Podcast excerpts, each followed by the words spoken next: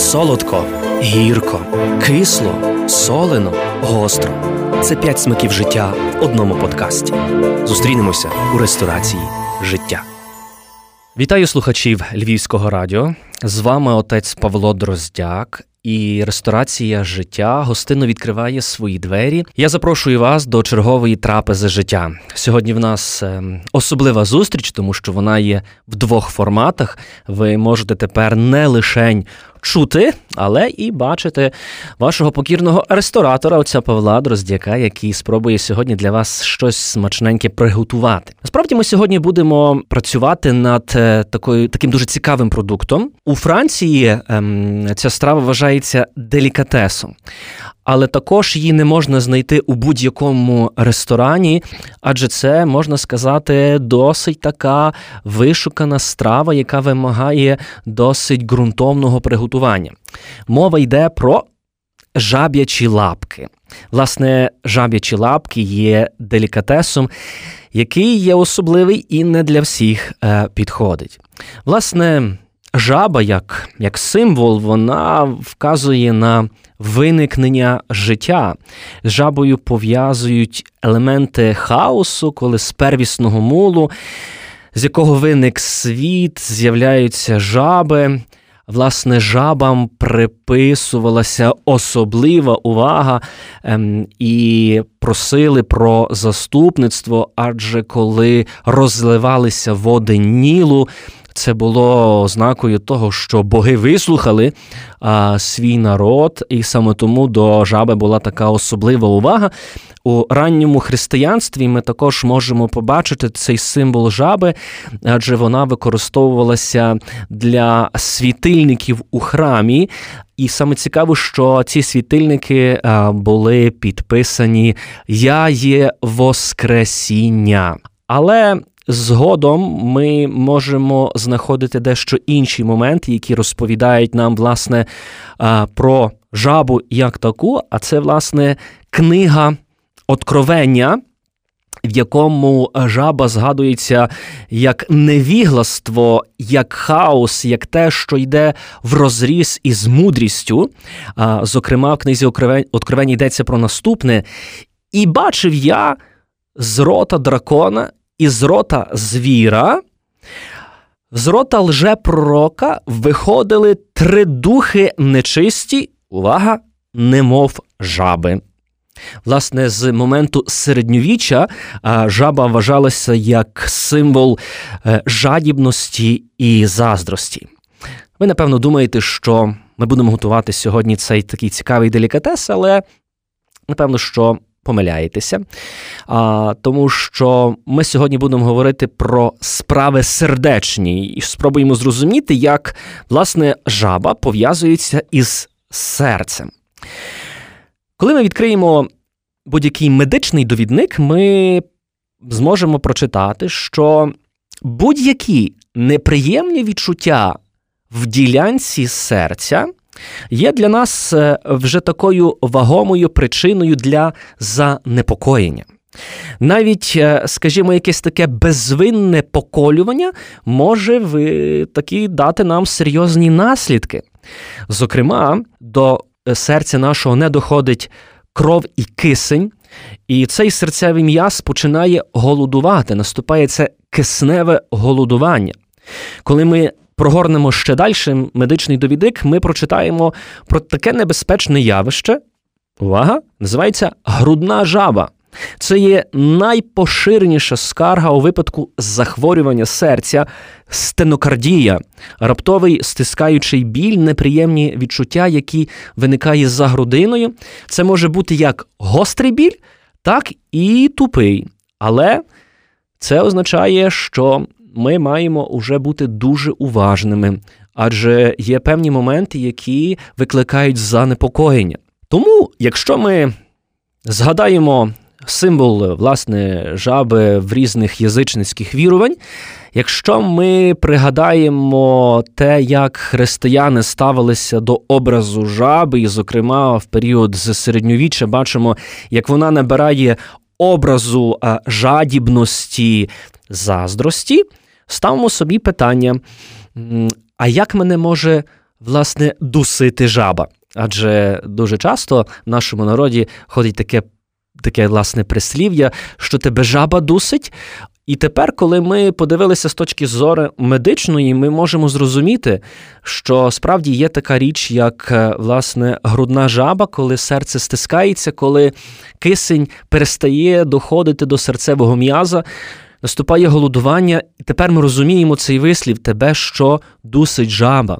Але мова йде, власне, про вже цю іншу жабу, яку ми називаємо сьогодні в нашій ресторації як власне заздрість. У випадку заздрощів е, людина е, вона є наповнена тим таким тупим і гострим болем за своєю грудиною. Вона розуміє, що їй бракує цього кисню життя, що це все здушує її серце думками про те, що хтось живе краще, що в когось відбулося гарне, успішне його подружнє життя. Що в когось ем, вдався його бізнес, ідуть добре справи, що хтось собі купив е, нове авто, поміняв помешкання, придбав собі ту чи іншу річ, і особливо так цікаво спостерігати, коли ти можеш приїхати. Під е, помешкання свого будинку, виносячи ем, той чи інший придбаний тобою а, власне засіб для того, щоб користуватися, дякувати Богові, можна помітити погляди з наших багатоповерхівок. А що ж ти там привіз чи привезла? І одразу воно виникає такий момент заздрощів, такого великого. Болю за грудиною нашого життя. Власне, ми мусимо е, пильнувати ці речі для того, щоб зрозуміти, що заздрість вона з'їдає нас зсередини. Коли ми стаємо незадоволені тими відчуттями, незадоволені радістю інших людей, тими моментами, коли ми неначе не довіряємо Богові, коли ми скнаримо через те, що не маємо того, що мають інші.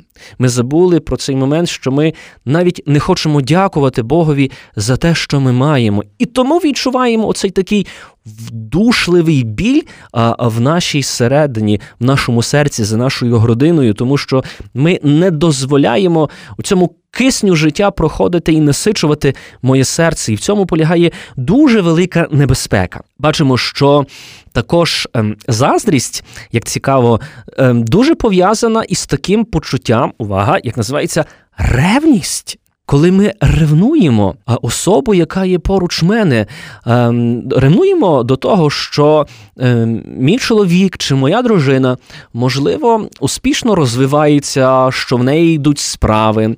Ми починаємо ревнувати тоді, коли бачимо свою людину близьку, яку ми любимо, в колі людей, які прихильно до неї ставляться, і в нас виникає оця така внутрішня заздрість, тому що як в першому випадку ми заздримо тому, чого ми не маємо, але хочемо мати. А в випадку заздрощів ми заздримо те, що ми маємо, і боїмося втратити. І тут ми маємо подолати оцей момент е, цього страху, втратити е, кохану людину, тому що якщо я тобі довіряю, якщо є ти моїм життям, то як каже апостол Павло, в любові немає місця для заздрощів, любов не заздрить, вона навпаки тішиться, вона навпаки радіє з того, що людина, яка є люба моєму серцю, яка є моїм серцем, має можливість розвиватися, має можливість рухатись допереду, вдосконалюватися, і на це заслуговує пошану від інших людей.